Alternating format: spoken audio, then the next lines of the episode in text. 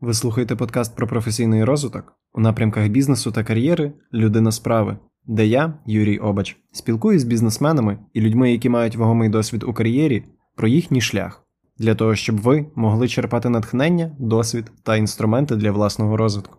Приємного прослуховування! Сьогодні у нас в гостях Владислав Гунтик, спеціаліст з емейл-маркетингу, топ-рейтед плюс фрілансер на платформі Upwork, де він вже заробив більше, ніж сто тисяч доларів. А, ну, там, на Upwork, принаймні, так вказано. Думаю, що, можливо, і більше.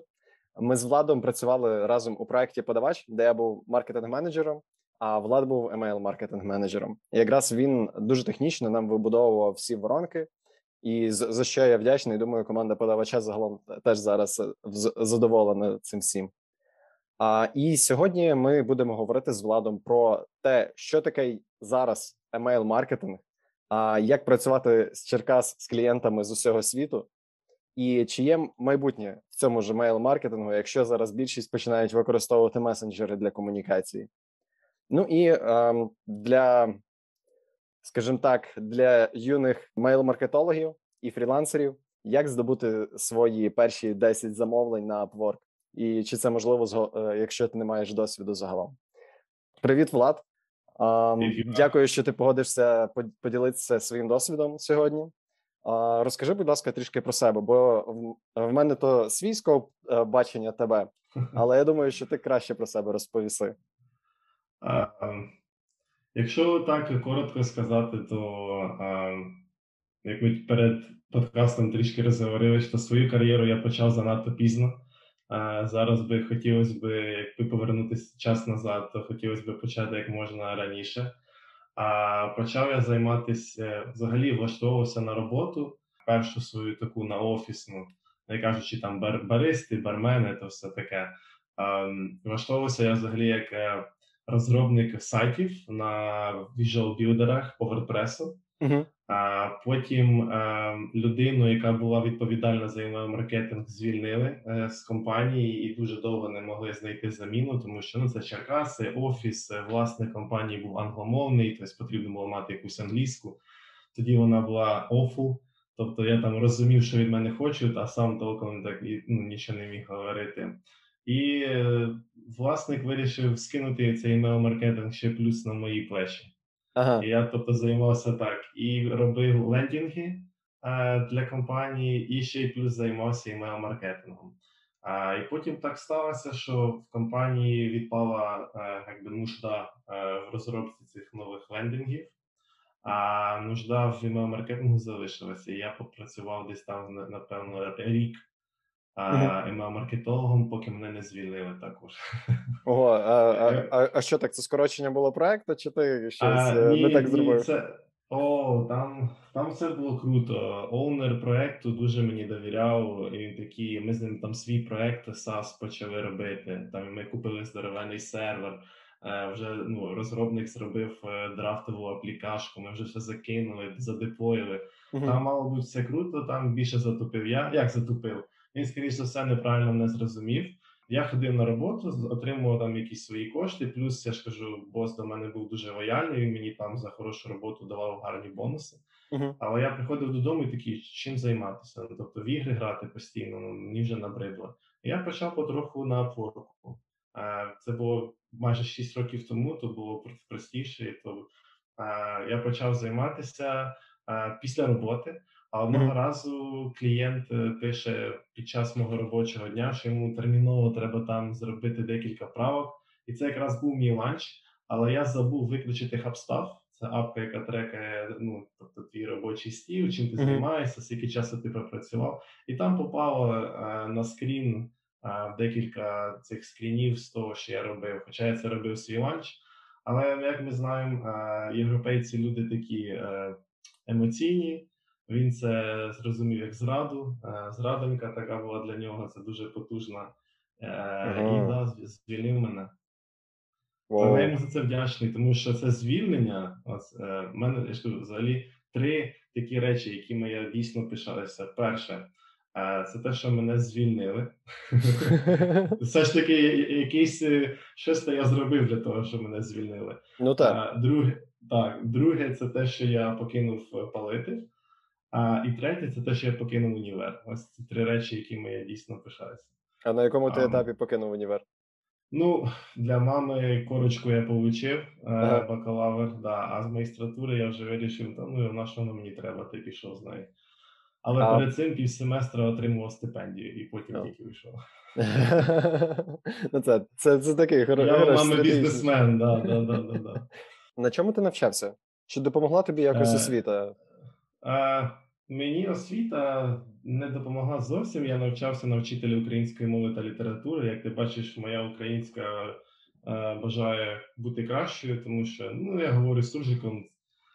Це моя привілегія як філолога української мови. Ага. А в школі я не пропрацював жодного дня. Навіть на практиці я там не з'явився. Я заніс конячок хороший директору, він мені все там попідписував, все поставив. Ага. І так, так, я, так я проучився. Що, що мені дало навчання? Це, напевне, ну, через те, що там українська мова, ми декламували вірші, там більше виступали за кафедрою. А, більше такого розмовного було. Uh-huh. А, можливо, це дало мені більше трохи впевненості в собі, як в, ну, не як в ораторі, але просто як співрозмовнику. Так, ось. От, можливо, це єдиний такий плюс. Ну і друзі. Якщо ти почав шість років тому займатися Upwork'ом, як це відрізнялося тоді і як це зараз? На, наскільки складніше так. зараз почати заробляти а. на фрілансі? Це дуже складно. У мене друг, про якого я казав, що зараз займається лідогенерацією, він на Upwork'у mm-hmm. починав десь рік тому. Mm-hmm. Я тобі кажу, це просто прірва між тим, як було раніше і зараз. По-перше, раніше ти міг просто зареєструвати свій аккаунт, так, mm-hmm. і, ну, і мати його там. Зараз ти вже цього просто так не можеш зробити. Якщо ти там йдеш в нішу, яка переповнена, Upwork скаже, що вибачте, таких фрілансерів, як ти, у нас тут куча, і твій mm-hmm. профіль не апрувен, пішов ти, коротше, звідси. От такому. І там ти чекаєш, чекаєш свої черги, поки вони, поки вона до тебе дійде, поки вони mm-hmm. тебе заапрувлять. Поки... От у мене друга апрували десь шість місяців. Mm-hmm. І то, і то, то, то він зайшов, трошки переписав свій профіль на більш, якби, те, те, те, чим він мав займатися, плюс іще дещо. І вони, тобто, реконсідернули його аккаунт і заапрували, і він був. Зміг хоча б щось почати робити. Але я тобі скажу так, шість років тому також було дуже важко отримати своє перше заробітку. Е, я пропонував безкоштовну роботу, тобто писав клієнту, відкликався, що так і так. Робота взагалі там, це коштує там, п'ятдесят доларів, ну, так як я тільки розпочинаю, я готовий зробити там за п'ять, лиш би, щоб якийсь пеймент пройшов через Upwork, щоб Upwork mm-hmm. зрозумів, що я з клієнтом працюю, каже, а, а кажу, а остальне, типу, я буду взагалі, взагалі, ну, безкоштовно тобі. І ось так було десь перших п'ять, може, навіть десять клієнтів, mm-hmm. які мені потім залишили, звичайно ж, п'ятизіркові гарні відгуки. Клієнти були, ну, щит. Відгуки я писав сам, вони типу такі, та мені впадло, я кажу, не переживай, я напишу собі відгук такий, як треба, ти тільки запости його просто, ну, коли будеш закривати проєкт. Так от, клієнти були щит, вони е, не хотіли залишати відгуки, ти сам, ти сам ці відгуки писав, але да, при цьому я, ти використовував, я ти, ти да, використовував стратегію фрі, е, перших десять фрі робіт, так? Да?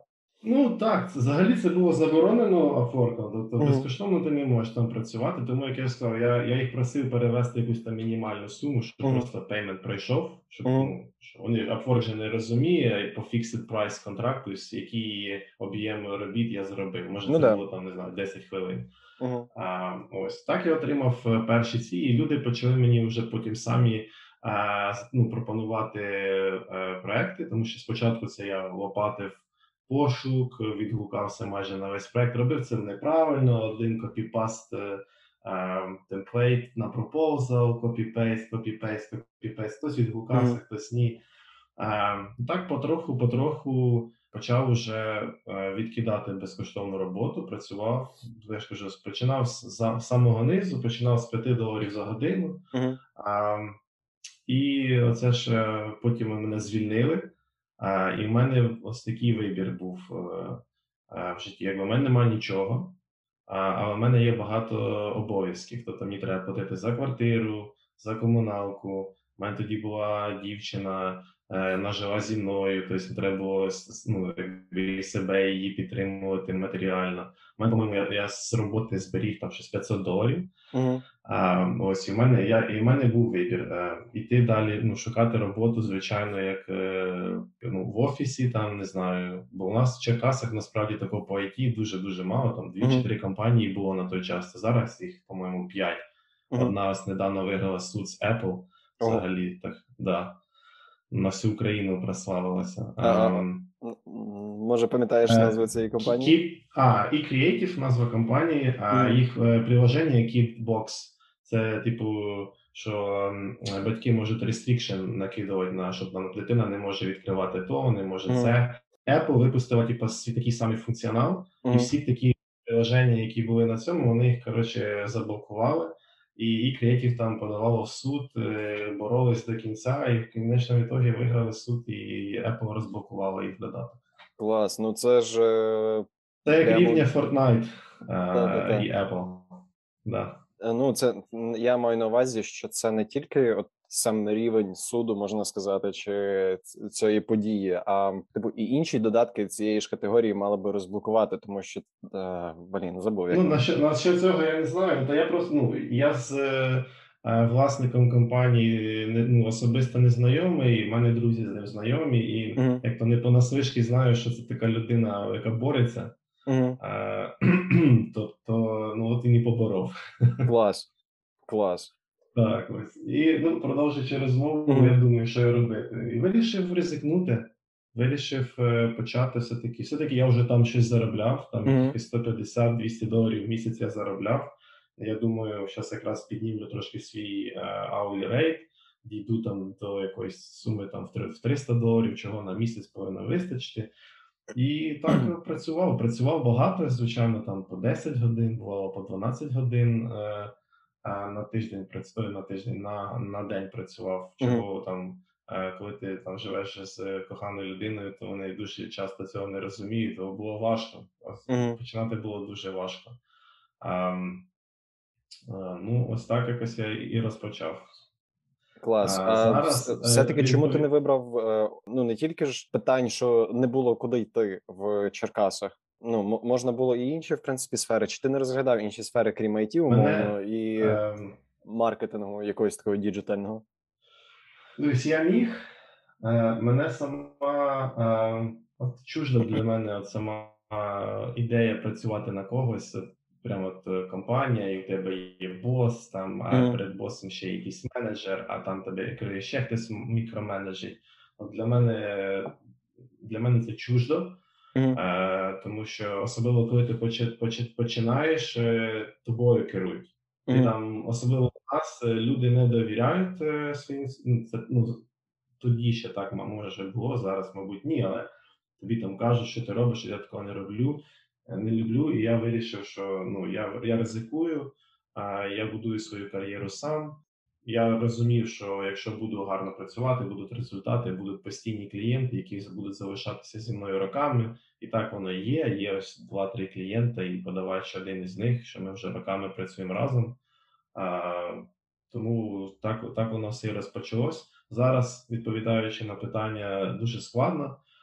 Перше, заапрувити свій аккаунт. По-друге, раніше на email-маркетинг проекти було там, ну, від десять до двадцяти proposals, це максимум, тобто mm. більше не було. Я, я, дуже, я зараз, ну, роботу на Upwork взагалі майже не шукаю, тобто в мене є клієнти, якщо в мене з'являється іноді якесь свободне місце, я хочу знайти, мені присилають самі люди. Я ось просто, ну, через те, що такий активний на Upwork більше, mm-hmm. а, то вже не присилають, бо чим ти менш активний, там, тим ти менше йдеш в видачі і в пошуку. Тому пропозиції мені вже не приходять. Я вирішив сам подивитися, знайти собі щось так на п'ять годин на тиждень. Там уже від двадцяти до п'ятдесяти пропозицій на email-маркетинг проєкти. Я в шоці взагалі. Це конкуренція зараз жахлива. А, і коли ти починаєш, це... Я своєму другу допоміг почати, тому що uh-huh. перших декілька проєктів я був його замовником. Тобто він вже працював зі мною, mm-hmm. якби я його витяг з роботи, він працював зі мною, в мене була для нього робота. А я кажу, ну, ти робиш ту саму роботу, давай просто будемо її через Upwork проводити. Там кошти ти не будеш получати зразу, тому що треба Pioneer карту, всі діла, ну потім ти все це отримаєш все одно. Mm-hmm. А так ми тобі декілька проєктів туди закинули. Я закинув туди йому проєктів три. Uh-huh. Потім у мене було ще два замовники, е, з якими я працював, і їм треба була людина, яка типу, там більше ві ей такого е, гатунку. Uh-huh. Е, я порадив Артема їм, вони йому ще прислали контракти на Upwork-у. Так він отримав свої перших там п'ять е, хороших відгуків і вже зараз теж е, шукає сам. Багато йому вже присилають самі пропозиції на, ну, заплатись на проєкт. Угу. Да, основне це набрати перш... п'ять відгуків? Ну, не основне п'ять. Взагалі отримати перших декілька проєктів зараз буде дуже важко. Ну, залежить від ніші, в яку ти заходиш. Угу. Ну, програмінг, зразу кажу, Python куча, наскільки я знаю. Там пробитися дуже-дуже важко. А, а де зараз найпростіше? Найпростіше? Іде, тому що, ну, саме такі прості типу, роботи, да, типу Virtual Assistant або там Lead Generation Expert, mm-hmm. у тебе дуже велика конкуренція з боку країн нижчого рівня розвитку, такі як Філіппіни, Індія, там індус готовий ту роботу, яку ти кажеш, я зроблю її там за п'ятдесят доларів, індус mm-hmm. каже, я зроблю її за п'ять доларів. Mm-hmm. І, ну, і... Де Так, да, як то не здається дивно, вроді би, ну, Америка, там, навіть з америкосами, е, вони ж там при, при деньгах, е, mm-hmm. насправді американці також люблять економити, я скажу тобі так, люблять дискаунти, і деякі з них ну, просто вибирають індуса, які роблять, і вони потім жаліють про це, mm-hmm. потім повертаються до тебе, ти такий вже, а я тепер за шістдесят буду це робити, в мене таке було просто. Ага. До мене прийшов клієнт, е, каже, давай там зробимо, ну, мені треба зробити це, це, це, я йому кажу одну суму, він такий, та ні, щось ти типу, дуже дорого береш mm-hmm. до свого рівня, він йде, взяв, потім вертається до мене, пише на курку, е, скидає приклад роботи, яку йому зробили, каже, е, типу, ну, на перевод, сказав мені, скупи, платить двічі, каже, там стільки, ну, добре, давай працювати, я кажу, все, в мене ще один проект появився, якщо ти хочеш, щоб я взяв твій плати, значить там на стільки-то відсотків більше. І він погодився, і ну, він був задоволений потім. Ну, прекрасно, це прекрасно. Да. Ти вже шість років в, цьому, в цій сфері? шість чи п'ять? Я так а, трошки я, я, думаю, що, я думаю, що шість буде в лютому місяці. Ага. Десь ага. тако. Тобто десь ну, майже шість. Окей. А які ще фріланс-біржі ти... можеш порекомендувати, чи ти з, з якими ти працював, ем, я... або яким чином ще генерувати лідів собі у фрілансі? Це ж все-таки від, відрізняється трохи від підприємництва, як на мене. Так, це, це відрізняється. Е, я, якщо чесно, жодного... Ну, я, я, я, я працював тільки з Upwork. Угу. Через те, що в мене там добре пішло, мені не було нужди е, шукати замовлення ще десь інде.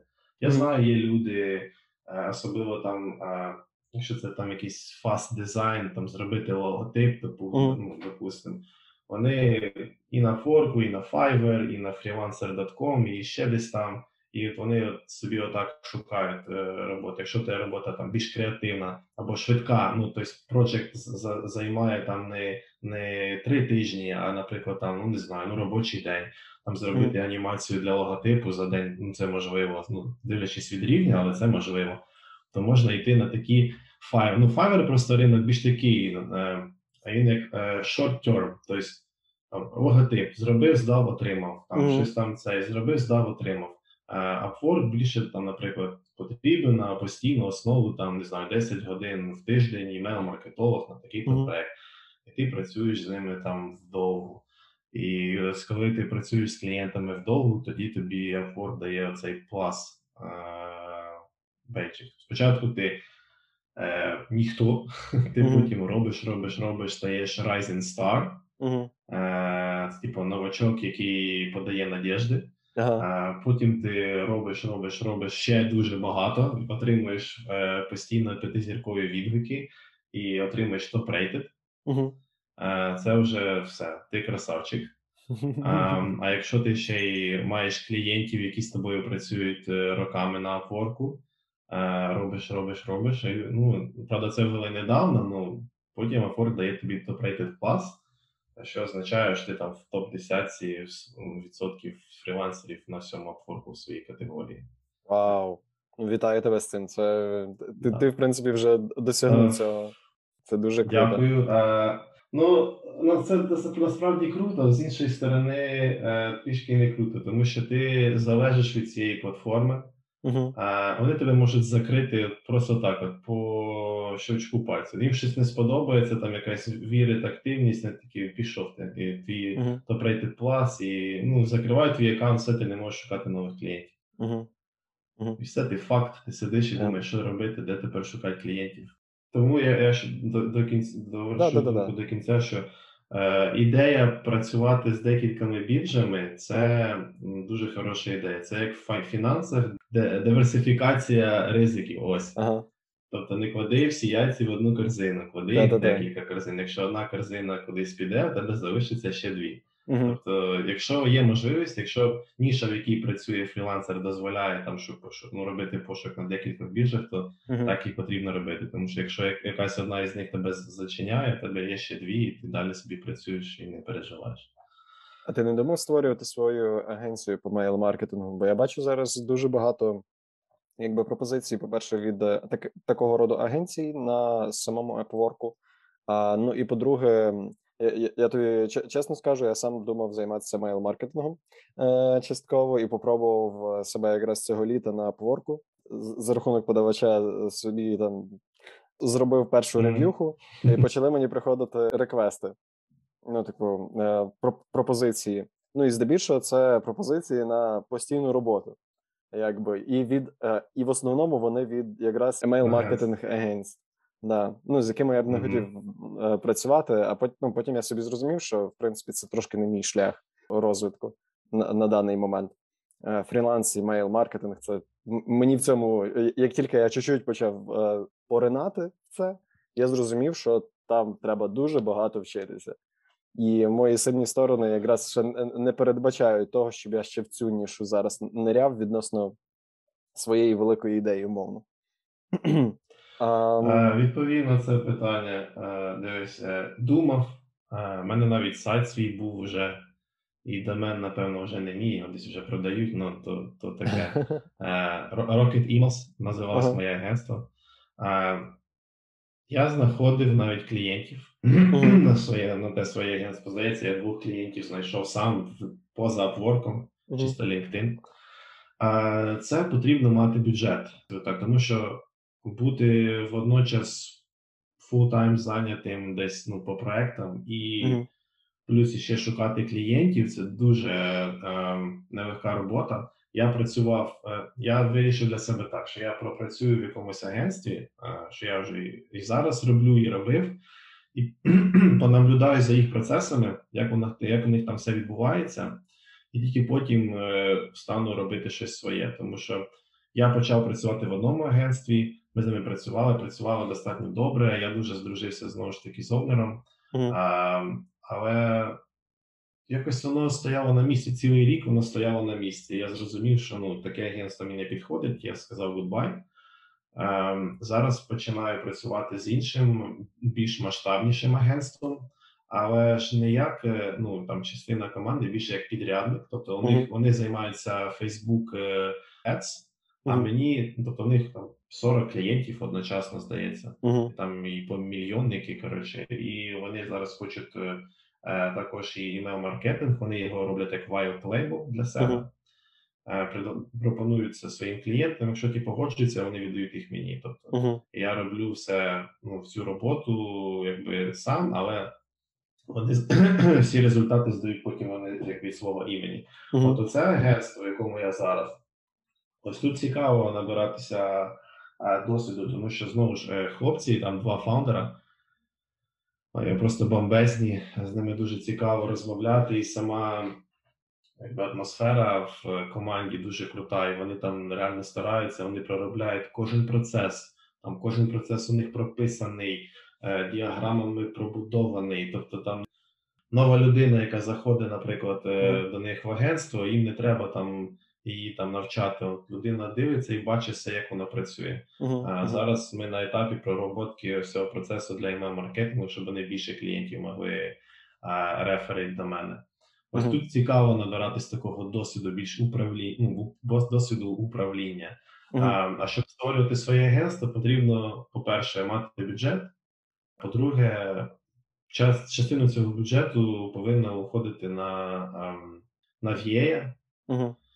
який буде з твого LinkedIn профілю ходити, шукати клієнтів, пропонувати. А я працюю в сфері e-commerce. Uh-huh. Находити клієнтів e-commerce на цьому на LinkedIn дуже складно. Uh-huh. Це якщо по бі ту бі, то там uh-huh. вже буде легше. Але ну, я, в мене є багато досвіду в бі ту бі, але все ж таки більш націлений, більш цікаво мені ну, в e-commerce. Тому я, я тоді намагався, намагався. Мене достатньо непогано виходило, я зрозумів, що е, я ще не готовий, е, я ще ну, не, не готовий оце. Саме організаційна частина, я ще mm-hmm. не готовий до неї, тому повернувся якби знову. Mm-hmm. Закинув цю ідею, але закинув не в далекий ящик. Вона у мене лежить а, дуже поруч. На, на видному а, місці, так? Так, да, на видному місці. Як тільки я побачу якусь можливість, я mm-hmm. зразу ж без Власне. питань. Бажаю, бажаю тобі успіху з цим. А от стосовно, до речі, оцих управлінських навичок, чи думав, чи розглядав ти про якусь додаткову освіту? Як ти взагалі навчаєшся у фрілансерській кар'єрі? Тому що, ну, я, як я собі це уявляю, часто це або зараз, ну, в мене ще знайомі веб-дизайнери-фрілансери, то вони там вчаться, якщо офлайн, це прожектор в Києві, а, там базилік, плюс, звісно, онлайн-курси. Як ти навчаєшся? Я державне навчання зневага повна до нього, тобто uh-huh. йти на другу освіту там якогось маркетингу, десь в державний заклад, hell no. А якщо в приватний? На... Також ні. В якусь студію, де там курси відкривають, ходити туди також ні. Uh-huh. Онлайн. Також ні, я люблю саморозвиток, я люблю сам навчатися, я не, я не люблю теорію. Uh-huh. Для мене потрібно зразу розпочинати з практики, і на практиці я такий, ага, я на практиці це не можу зробити, мені uh-huh. потрібна для цього якась там теорія, я йду, шукаю теорію, ага, зрозумію, все, йду і далі рухаюся. Ну, просто для мене це найкращий спосіб навчання.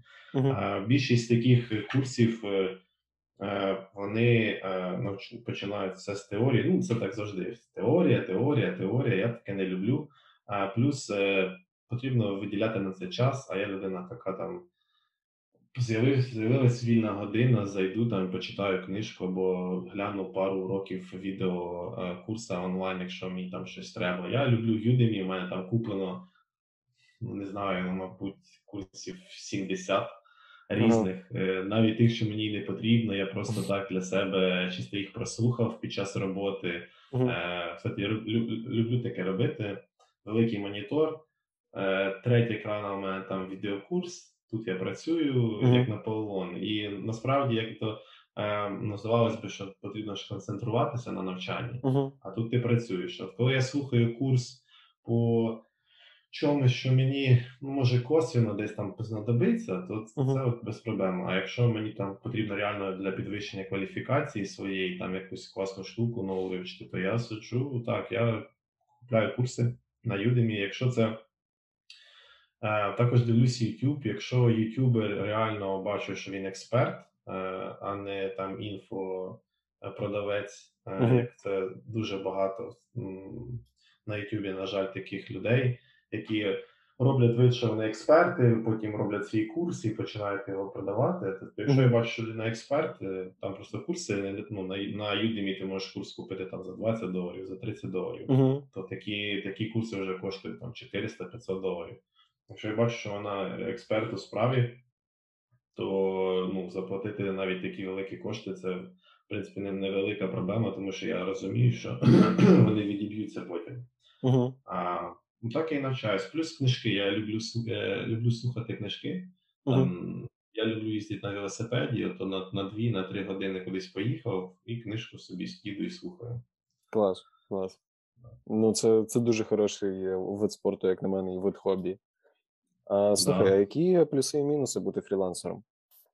Що, що ти помічаєш а... в, от, в цій позиції, я б сказав так? Тому що я зараз бачу три такі люди-кар'єристи, люди-фрілансери і люди-підприємці.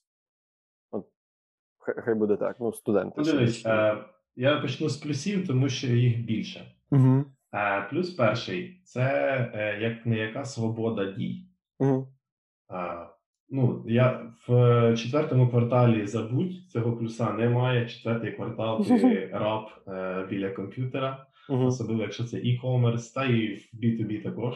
Угу. Тобто тут стільки роботи зараз буде, у мене просто криша їде, серйозно. Хоч воно тільки-тільки все розпочинається, я вже бачу, що це просто капстець. Там десять-дванадцять годин в день я буду стабільно біля монітору.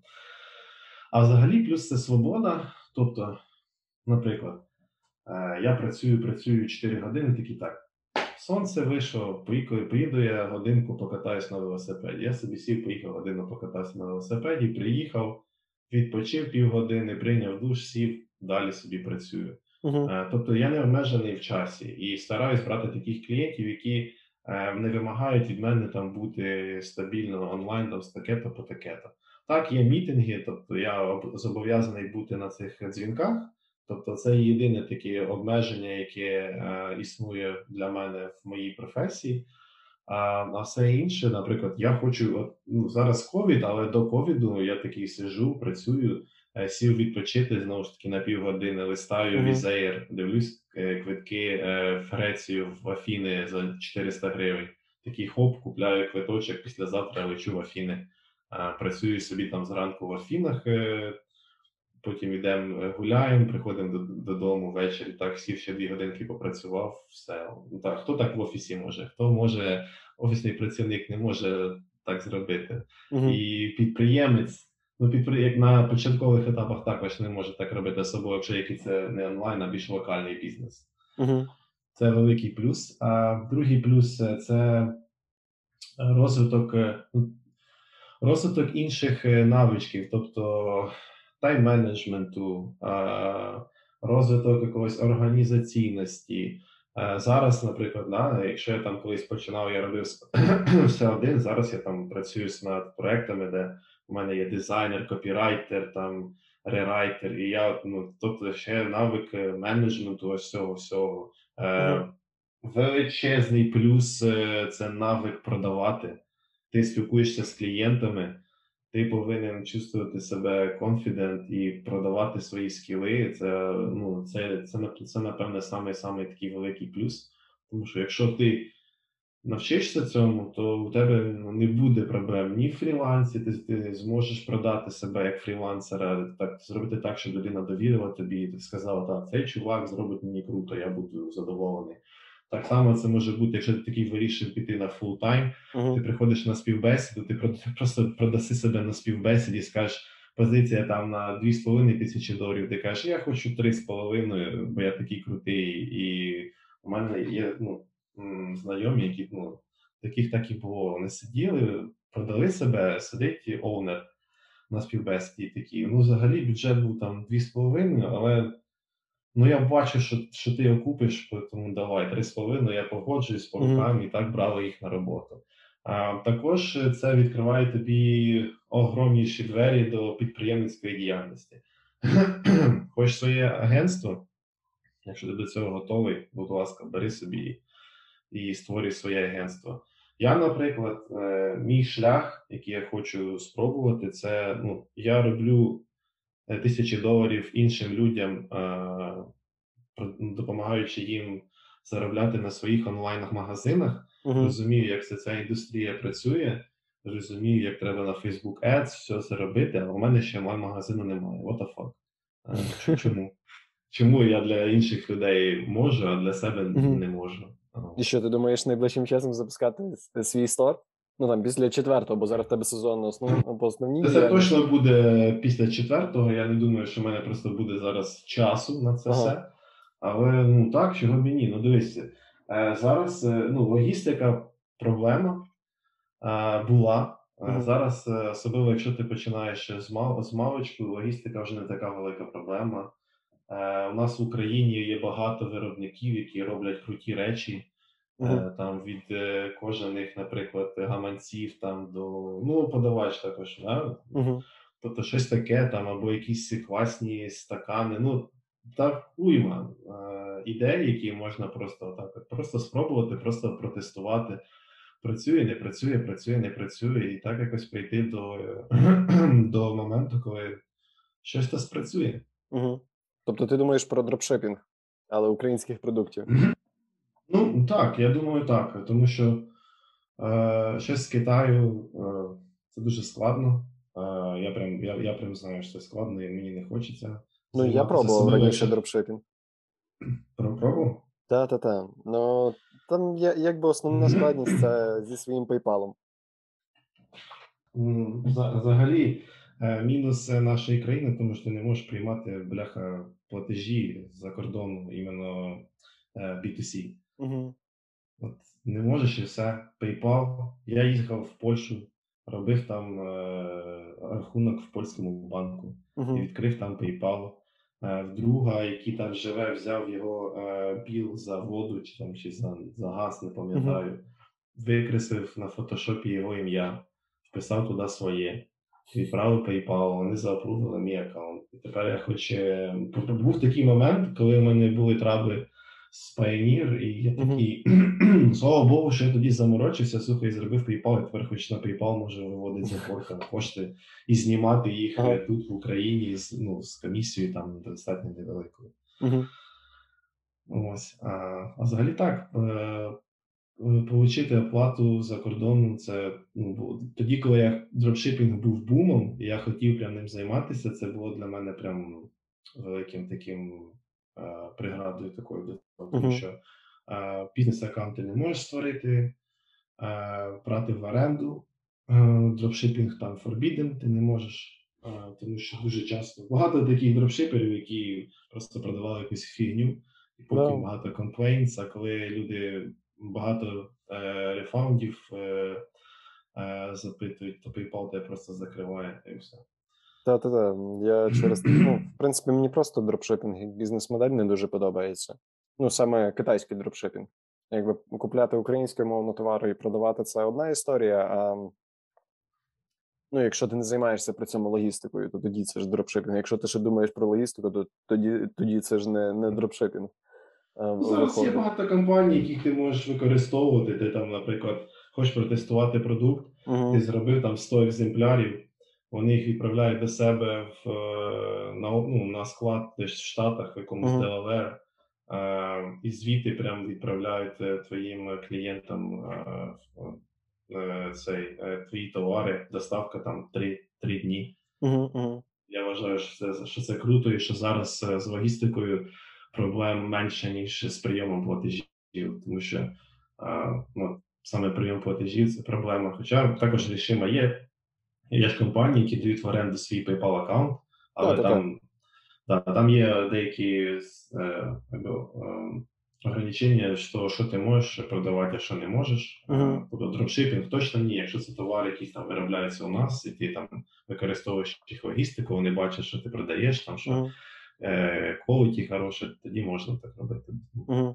Без проблем. Uh-huh. Є, така, є така мисля, але тільки після Нового року.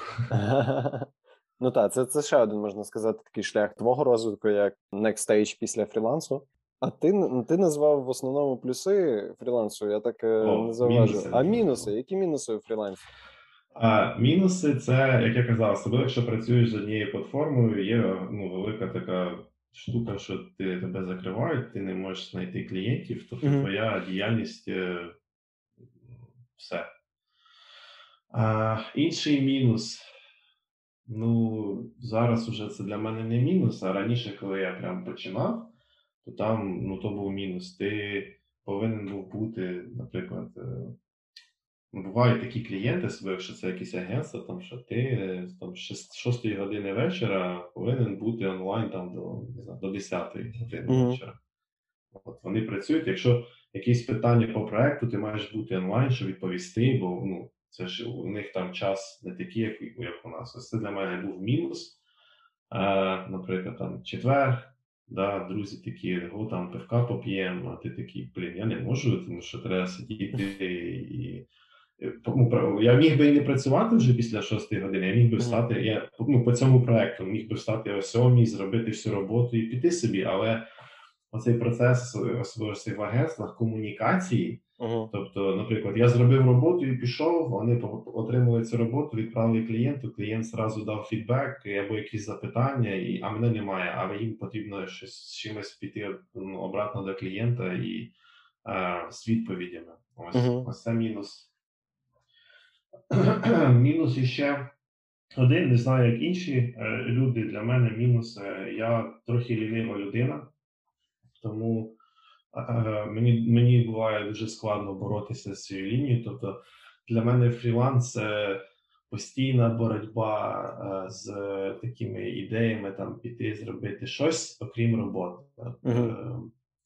Ось це для мене також мінус. Окей. Е, добре, ми обговорили якраз про тебе. Ми обговорили тему, що таке фріланс зараз, по факту. І давай перейдемо до ключової специфіки, це мейл-маркетингу. Чим собою являє на сьогодні мейл-маркетинг?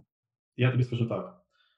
В більшості проєктів, де я працюю, імейл-маркетинг приносить від двадцять відсотків всього обороту, всього ревеню uh-huh.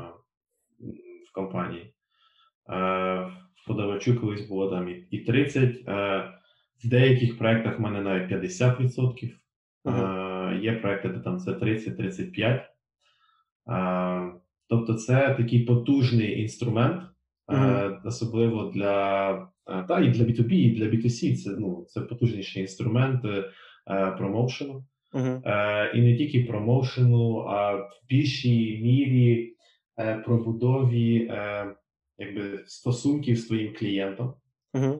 Тому що з імейл-маркетингом ти можеш відправляти більш інформаційно навантажені повідомлення, де клієнт там не тільки бачить, гей, у нас там щось-щось, десять відсотків купити, ти можеш там розповідати там, про цей продукт більше, тобто подавати більше інформації для того, щоб клієнт потім перейшов там на ваш сайт і все ж таки вирішив придбати той, той товар, який продавався.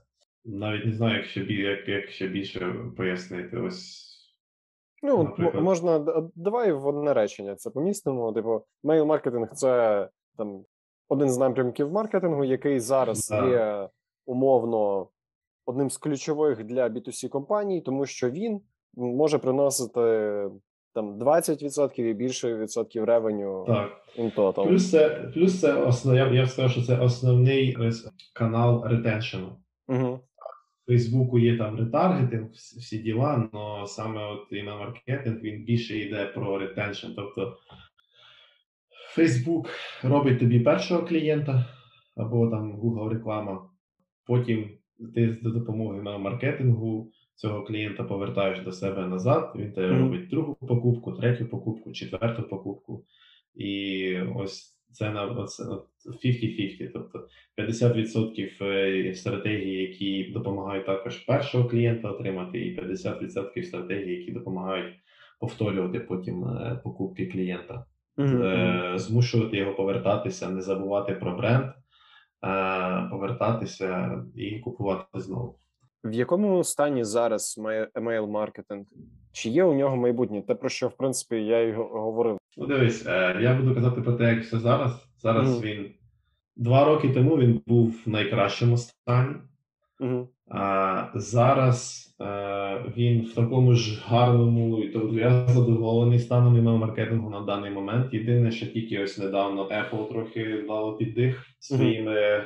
обновами. Ну так, воно всім, в принципі.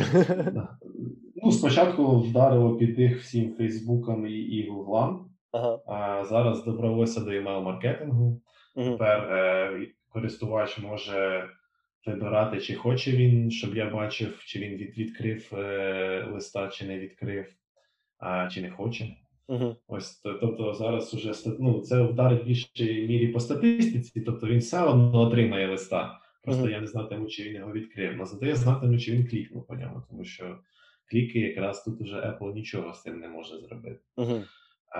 Я бачив зараз, що після обнови в тих проєктах, де там сімдесят-вісімдесят відсотків користувачів дивляться листи з мобільного, там ну, на відсотків десять статистика понизилась. Uh-huh. Я розумію, що це не через те, що щось робиться неправильно, а через те, що просто трекінг на Apple устройствах не працює. Uh-huh. А так, імейл-маркетинг, кількість зареєстрованих електронних пошт росте з кожним роком і росте досі, ну, і досі, і буде рости, тому що, дивись, я поясню, чому я просто розумію, що там меседжери, всі, вся ця справа, це от у нас трошки по-різному. От у нас uh-huh. імейл-маркетинг, ну він не працював. Ну от підійди до перехожого українця, спитаю, в тебе є електронна пошта? Він скаже, так, звичайно є. Як часто ти її перевіряєш? Я кажу, та я пароль до неї забув, навіть вже й не пам'ятаю. Тобто чомусь у нас ес ен ге от, е, не зовсім, тобто це працює, і в мене були uh-huh. ес ен гешні проекти, де ну, це працювало, але не працює не так добре, як за кордоном. За кордоном у всіх є пошта, і всі нею користуються. А у нас, у нас меседжери – це просто, от для мене це ресурс спаму просто такого мощнішого. Uh-huh. Де тобі вайбери, телеграми, де там ще ватсапи, тобі там всі ці комфі, цитруси просто спамлять тобі. За кордоном меседжери – це більше йде як персональна, приватна комунікація. Uh-huh. Чому за кордоном так не, ну, не, не розповсюджено це така маркетинг там Viber, WhatsApp, uh-huh. тому що для них це інструмент спілкування з друзями. Вони не хочуть там отримувати рекламу. Вони не підписуються на ці розсилки або підписуються, але з, меншим, ну, з меншою конвертацією. А, от для них є пошта, якою вони, до речі, користуються. Для них... Особливо в бізнесі, бі ту бі, от в бі ту бі пошта це взагалі must have. Тобто пошта перевіряється, тобто бізнесмен приходить, приходить на роботу раз в день її перевірить, або два рази в день, там всі mm-hmm. там бізнес-пропозиції, там зранку, може там ще прийти, як уйде з офісу, перевірив все. Ось він свою роботу зробив. Все інше у нього, особиста комунікація йде через меседжер. Тому я вважаю, що, не знаю, як на, на, на, на, на ес ен ге-пространстві, а за кордоном Штати, Європа, пошта ще м, ближайших декілька років точно буде на такому ж піку і буде рости далі.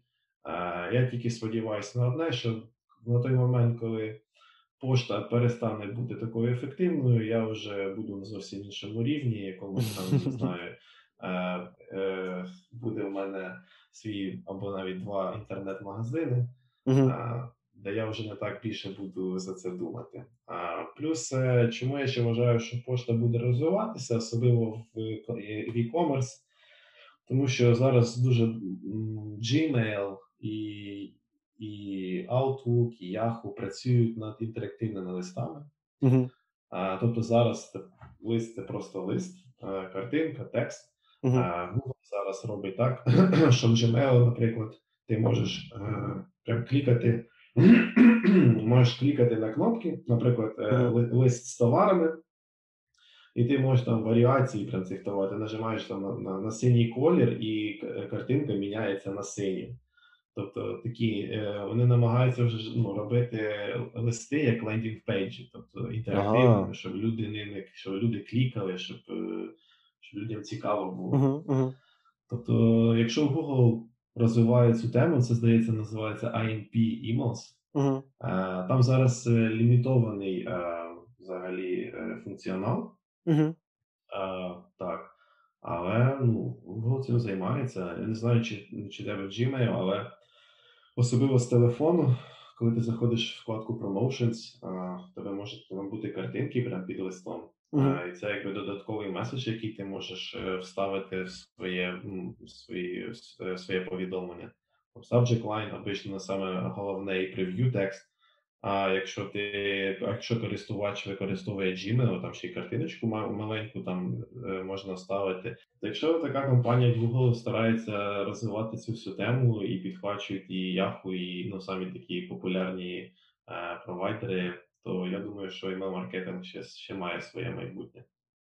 Це прекрасно. А як ти порекомендуєш зараз починати розвиватися в мейл-маркетингу? В, ну, як вивчати його? Можливо, з яких курсів а, чи з яких платформ, які там ключові платформи, провайдери мейл-маркетингу зараз варто mm-hmm. вивчати інст, як інструменти?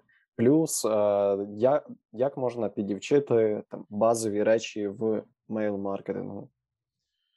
Uh, зараз це насправді... ну. Чим пізніше ти починаєш, тим це важче, це так завжди. Mm. Якщо я там розпочинав, то клієнти там самі писали мені контент, бо я ж тоді ну, зовсім не, не advanced з інглішем mm. був, не, не, не особо дружив. І по цим, по дизайну там мінімальні були expectations. То зараз, щоб бути повноцінним емейл-маркетологом, ти або повинен мати команду, це в принципі mm. як у мене, або могти робити все, що uh-huh. теж, в принципі, як у мене. А, тобто зараз я можу повністю зробити лист сам. Я можу прописати стратегію, а, написати контент, а, uh-huh. зробити дизайн, налаштувати цей лист і відправити його. Єдине тільки, що я роблю, я відправляю на proofread а, uh-huh. свій контент, щоб людина, native speaker, про, про, про proofreadила.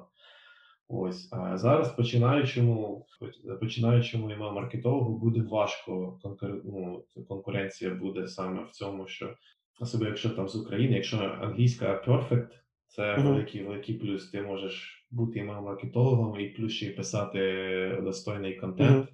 шанси прям ну, в два рази. Якщо в тебе ще є якийсь дизайн-бекграунд, ще в три рази твої шанси. Тобто mm-hmm. зараз треба більше вчити. Зараз, щоб хоч якось почати, потрібно, по-перше, розуміти платформу, що зараз розкажу, на які ти відсилаєш точно, тобто на ній розумітися, як вона працює, як правильно налаштувати, що там робити. Тобі потрібно мати strategic thinking, тобто ти повинен знати, як реагує людина там на промоушен, проробити від цього, зробити аналіз ринку, тобто спочатку аналіз клієнта, Uh-huh. його справи, там, його онлайн-магазину, що, як він працює, який в нього там бренд, як він хоче позиціонувати свій бренд, uh-huh. як він хоче звучати, що він не хоче писати в своїх листах, що він хоче писати в своїх листах. На базі цього всього потім проаналізувати його м, саме головних е, конкурентів, підписатися на їх розсилки, подивитися, uh-huh. як вони роблять, що вони відправляють. Тобто мати ось такі, а, зробити аналіз і навчитися робити ось цей аналіз, тому що це найголовніше. От серйозно uh-huh. тобі кажу. Лист може виглядати так-сяк, але якщо ти правильно підбереш стратегію і з контентом правильно все зробиш, то ну, результати будуть. І потім, щоб ти потрібно знати платформу. А, для мене зараз є тільки дві платформи. Я користувався багатьма, я в себе більшістю, mm-hmm. із них можу виокремити тільки дві. Якщо у тебе, або якщо ти хочеш займатися бі ту сі, з клієнтами, які бі ту сі, тобто у них якийсь онлайн-стор, mm-hmm. вони продають якийсь товар, то це однозначно Klavio. Mm-hmm. І ніхто і в помині ще навіть до Klavio не підібрався, я тобі так скажу. Ніхто із їх конкурентів, вони просто поза конкуренцією. Uh, є у них там мінуси свої, але вони зараз на ринку найкращі. Тобто uh-huh. це туди. Якщо ти хочеш працювати більше з бі ту бі клієнтами, то це Active Campaign. Uh-huh. Там, там просто uh, там функціонал настройки оцих flows з різними кондішенами, там просто можна таку магію творити, що це uh-huh. просто жесть. Що я також, в принципі, займаюся іноді, мені надоїдає працювати тільки з e-commerce, я можу взяти собі якогось бі ту бі клієнта і трошки uh-huh. uh, пофанитися з Active Campaign.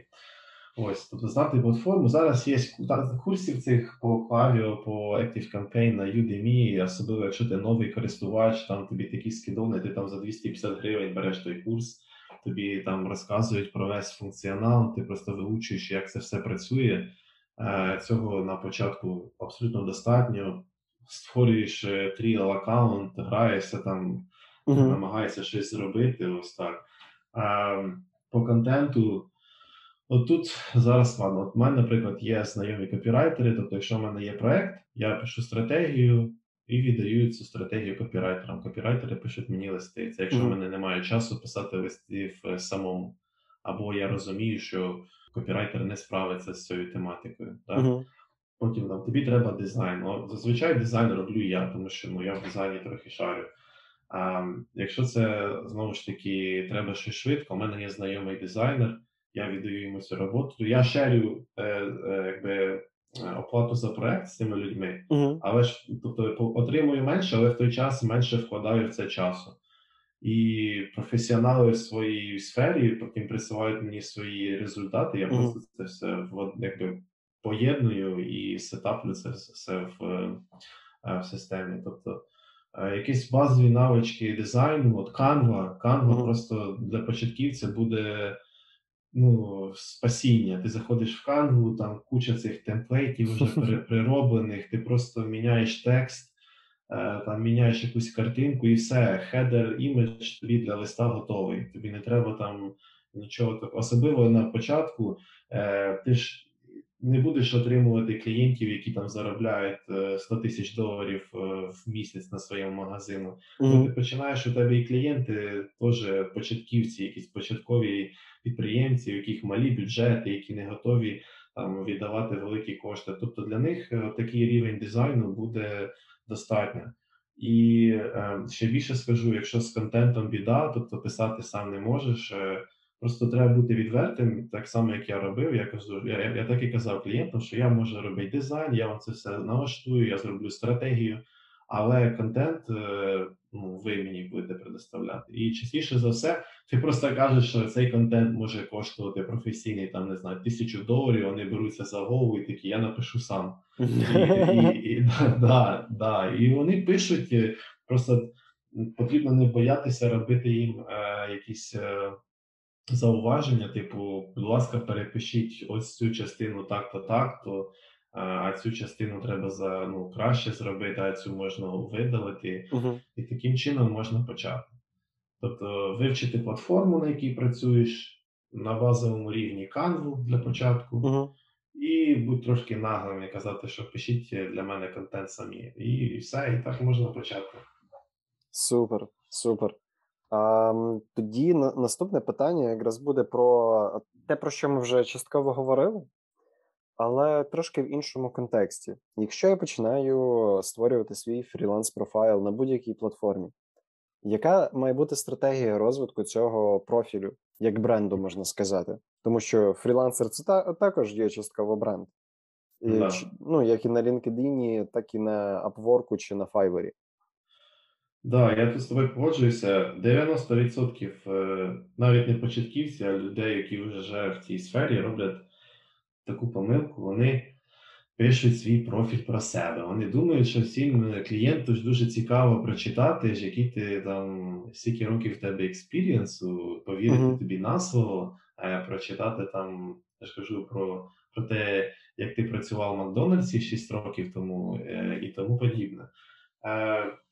Найбільша порада, я навіть колись починав свій YouTube-канал по, з приводу цього по фрілансу, там три тисячі просмотрів у мене на тому відео, де я ділюся такими секретами.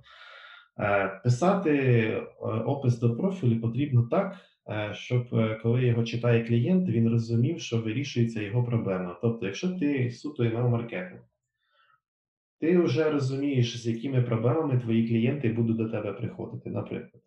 Зовсім нічого немає, або щось є, а воно погано працює, mm-hmm. щось треба заімпрувати. Ти так і пишеш в своєму профілі там. Ну, роз, роз, понятно, що розпочинається все банально. Добрий день, я такий-то, такий-то.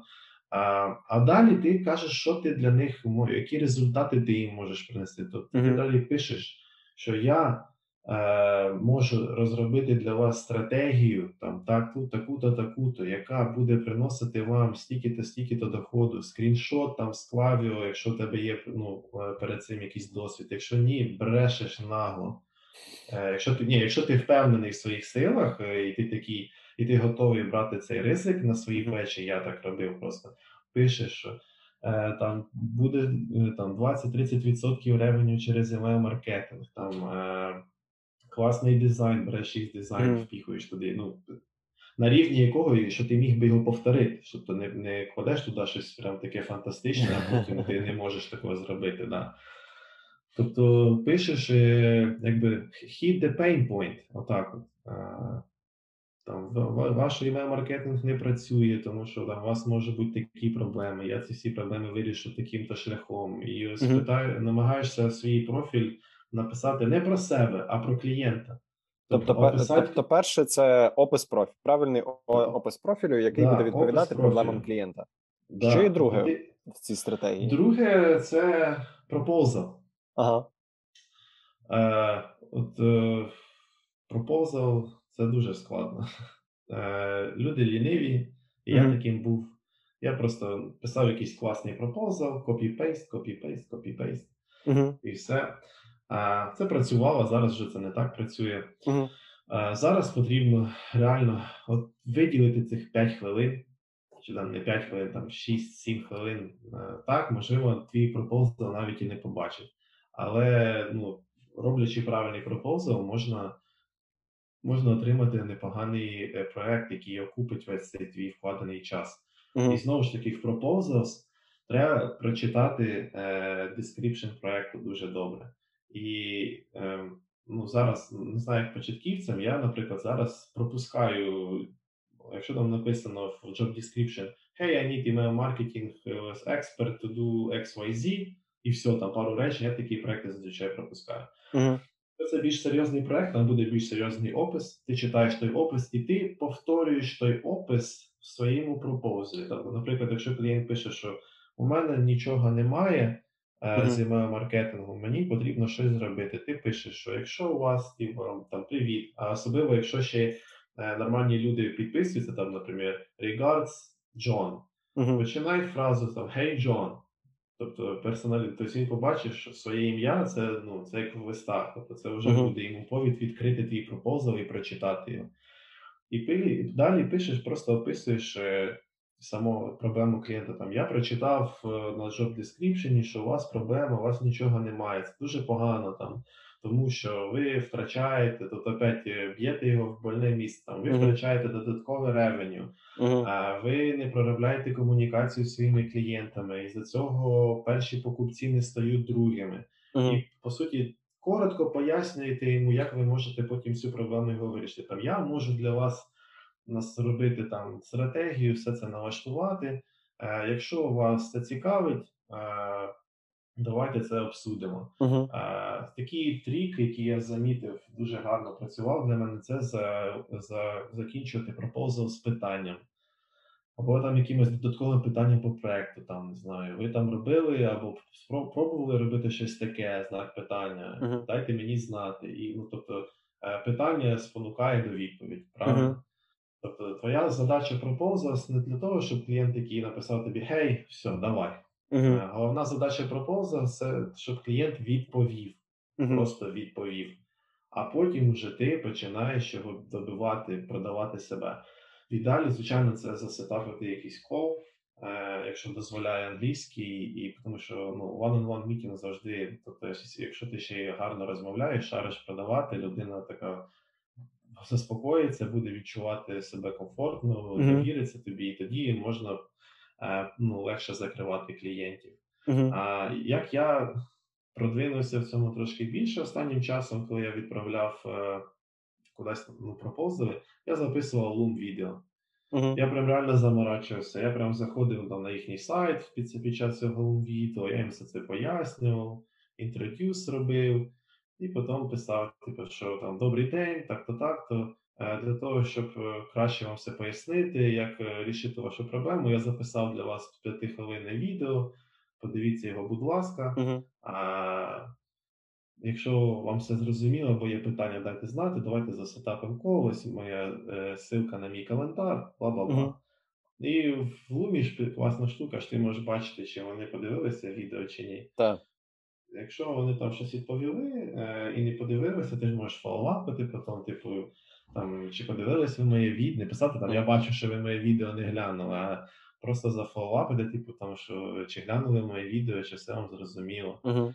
Тому що, коли клієнт виставляє я ж кажу, індуси, філіппінців, там йому накидає стільки цих проєктів, що він може просто втратити твоє повідомлення у себе в фіді, mm-hmm. в меседжері. Тобто фоллапити також потрібно. Um, ну і відчувати себе uh, впевненим. Mm-hmm. Не, не давати клієнту навіть і думки такої, що, щоб засумніватися в твоїй професійності. Навіть якщо ти починаєш, нагло бреши, два роки працював в такій-то компанії імейл-маркетологом, зробив для них класні результати, таке ж саме можу зробити для вас. І, і все, я принеслась. Да, і роби, роби. Да, будуть якісь помилки, да, там спочатку expectations і те, що ти зробив, не зовсім прям буде так, але я ж кажу, бреши та не забрехуйся. Uh-huh. Якщо ти впевнений в своїх силах, ну, але просто ну, не маєш ти немає ні портфоліо ще поки що, нічого, ти не можеш довести клієнту, що ось насправді отак uh-huh. було, то, то так, ну, я, ну, а іншого шляху немає, як ти по-іншому, тільки так. І е, збирати портфоліо, збирати, збирати, збирати, відгуки клієнтів збирати. Е, дуже багато клієнтів просто закривають е, контракти і уходять, ти довбеш їх, вчейсиш, вчейсиш їх повністю, щоб вони повернулися і залишили тобі відгук, uh-huh. тому що відгуки це просто п'ять зірок, і no feedback given, це, ну, це, це нічого не значить. Uh-huh.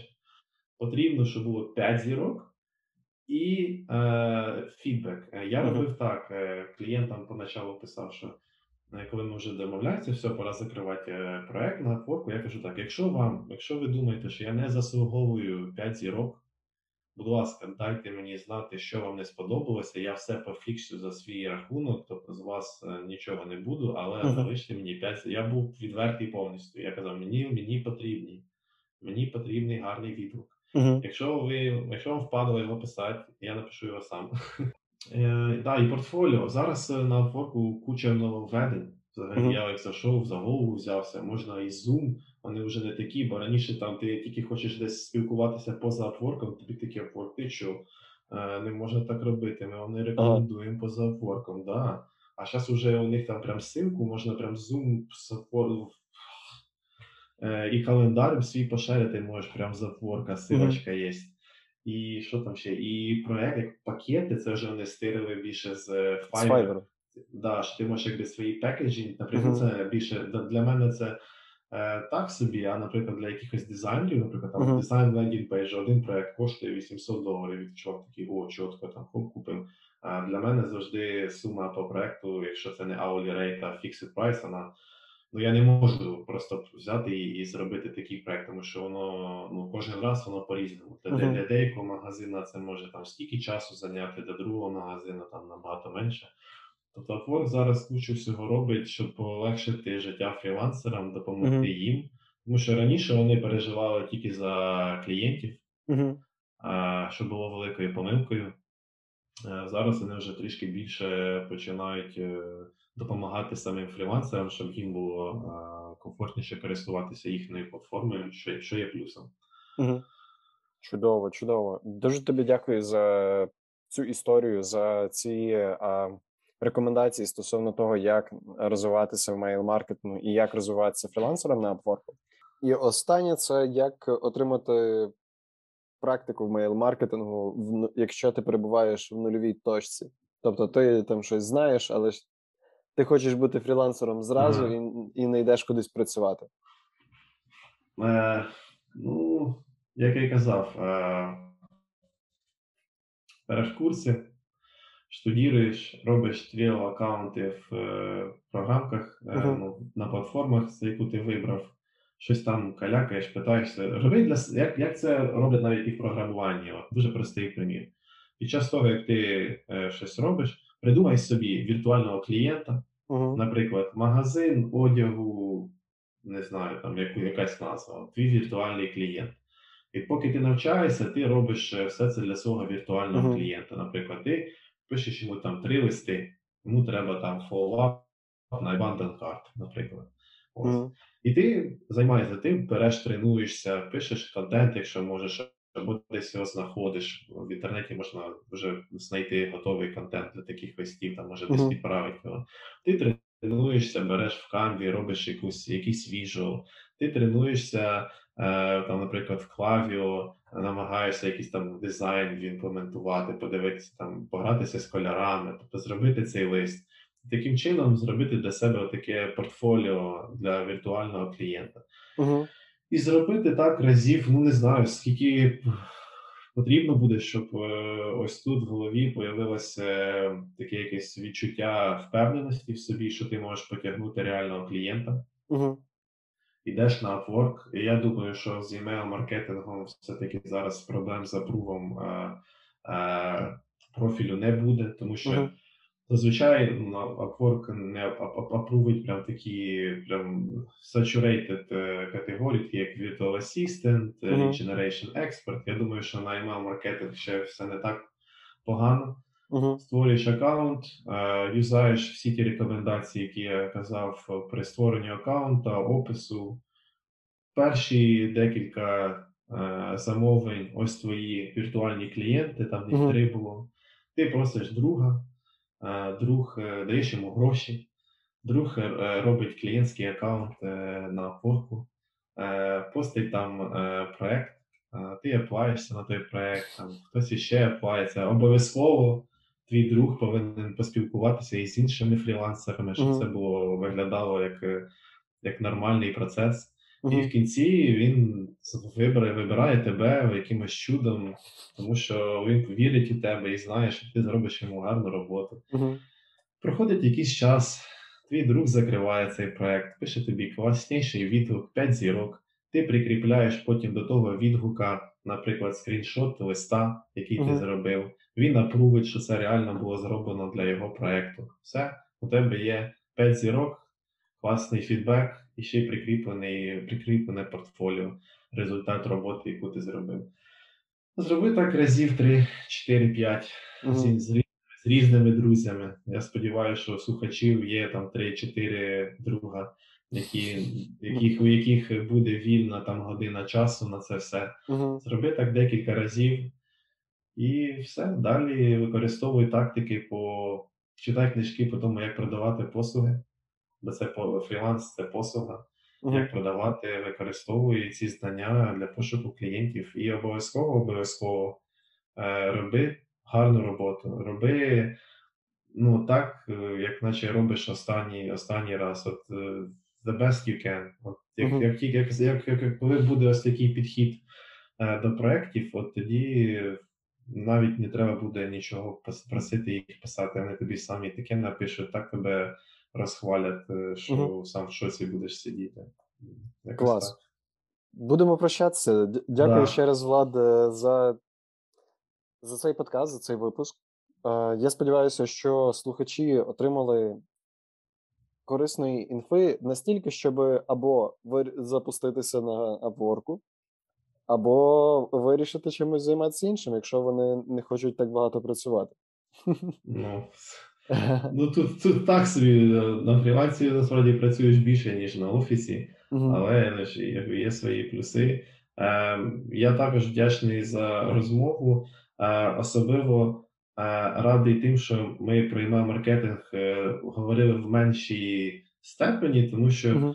ну, якби і слухачів е, мало хто прям захоче стати імейл-маркетологом, але, можливо, більше людей захочуть стати фрілансерами, і ми більше проговорили саме як розпочати як фрілансер. Тому я сподіваюся, що слухачам цього підкасту я хоч якось допоміг, якась порада їм дійсно знадобиться в їхньому кар'єрному фрілансовому е- е- е- житті, угу. е- і вони отримують більше клієнтів, чи могли б отримати без цієї інформації. Дякую, дякую. Тоді всім успіхів, всім па-па. Па-па. Дякую, що послухали подкаст «Людина справи». Залишайте відгук про випуск на платформі, де ви слухали, або на сторінці у Інстаграмі. Це допоможе зробити подкаст якіснішим, і більше людей зможе про нього дізнатись. У відгуках залишайте свої побажання щодо тем, які варто розкрити, та героїв, яких варто запросити у подкаст. Займайтесь справами, які принесуть вам задоволення та достаток, а людям користь. Скоро почуємось.